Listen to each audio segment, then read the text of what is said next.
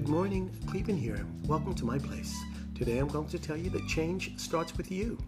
Take a look in the mirror, and if you don't like the person you see, change that person into the person you'd like to be. You have the ability to change. If you're waiting for someone else to change you, it's not going to happen. Make you the you you'd like to be. I don't mean aesthetically, I'm talking about your character. Change it, so not only will you like you, but others will too.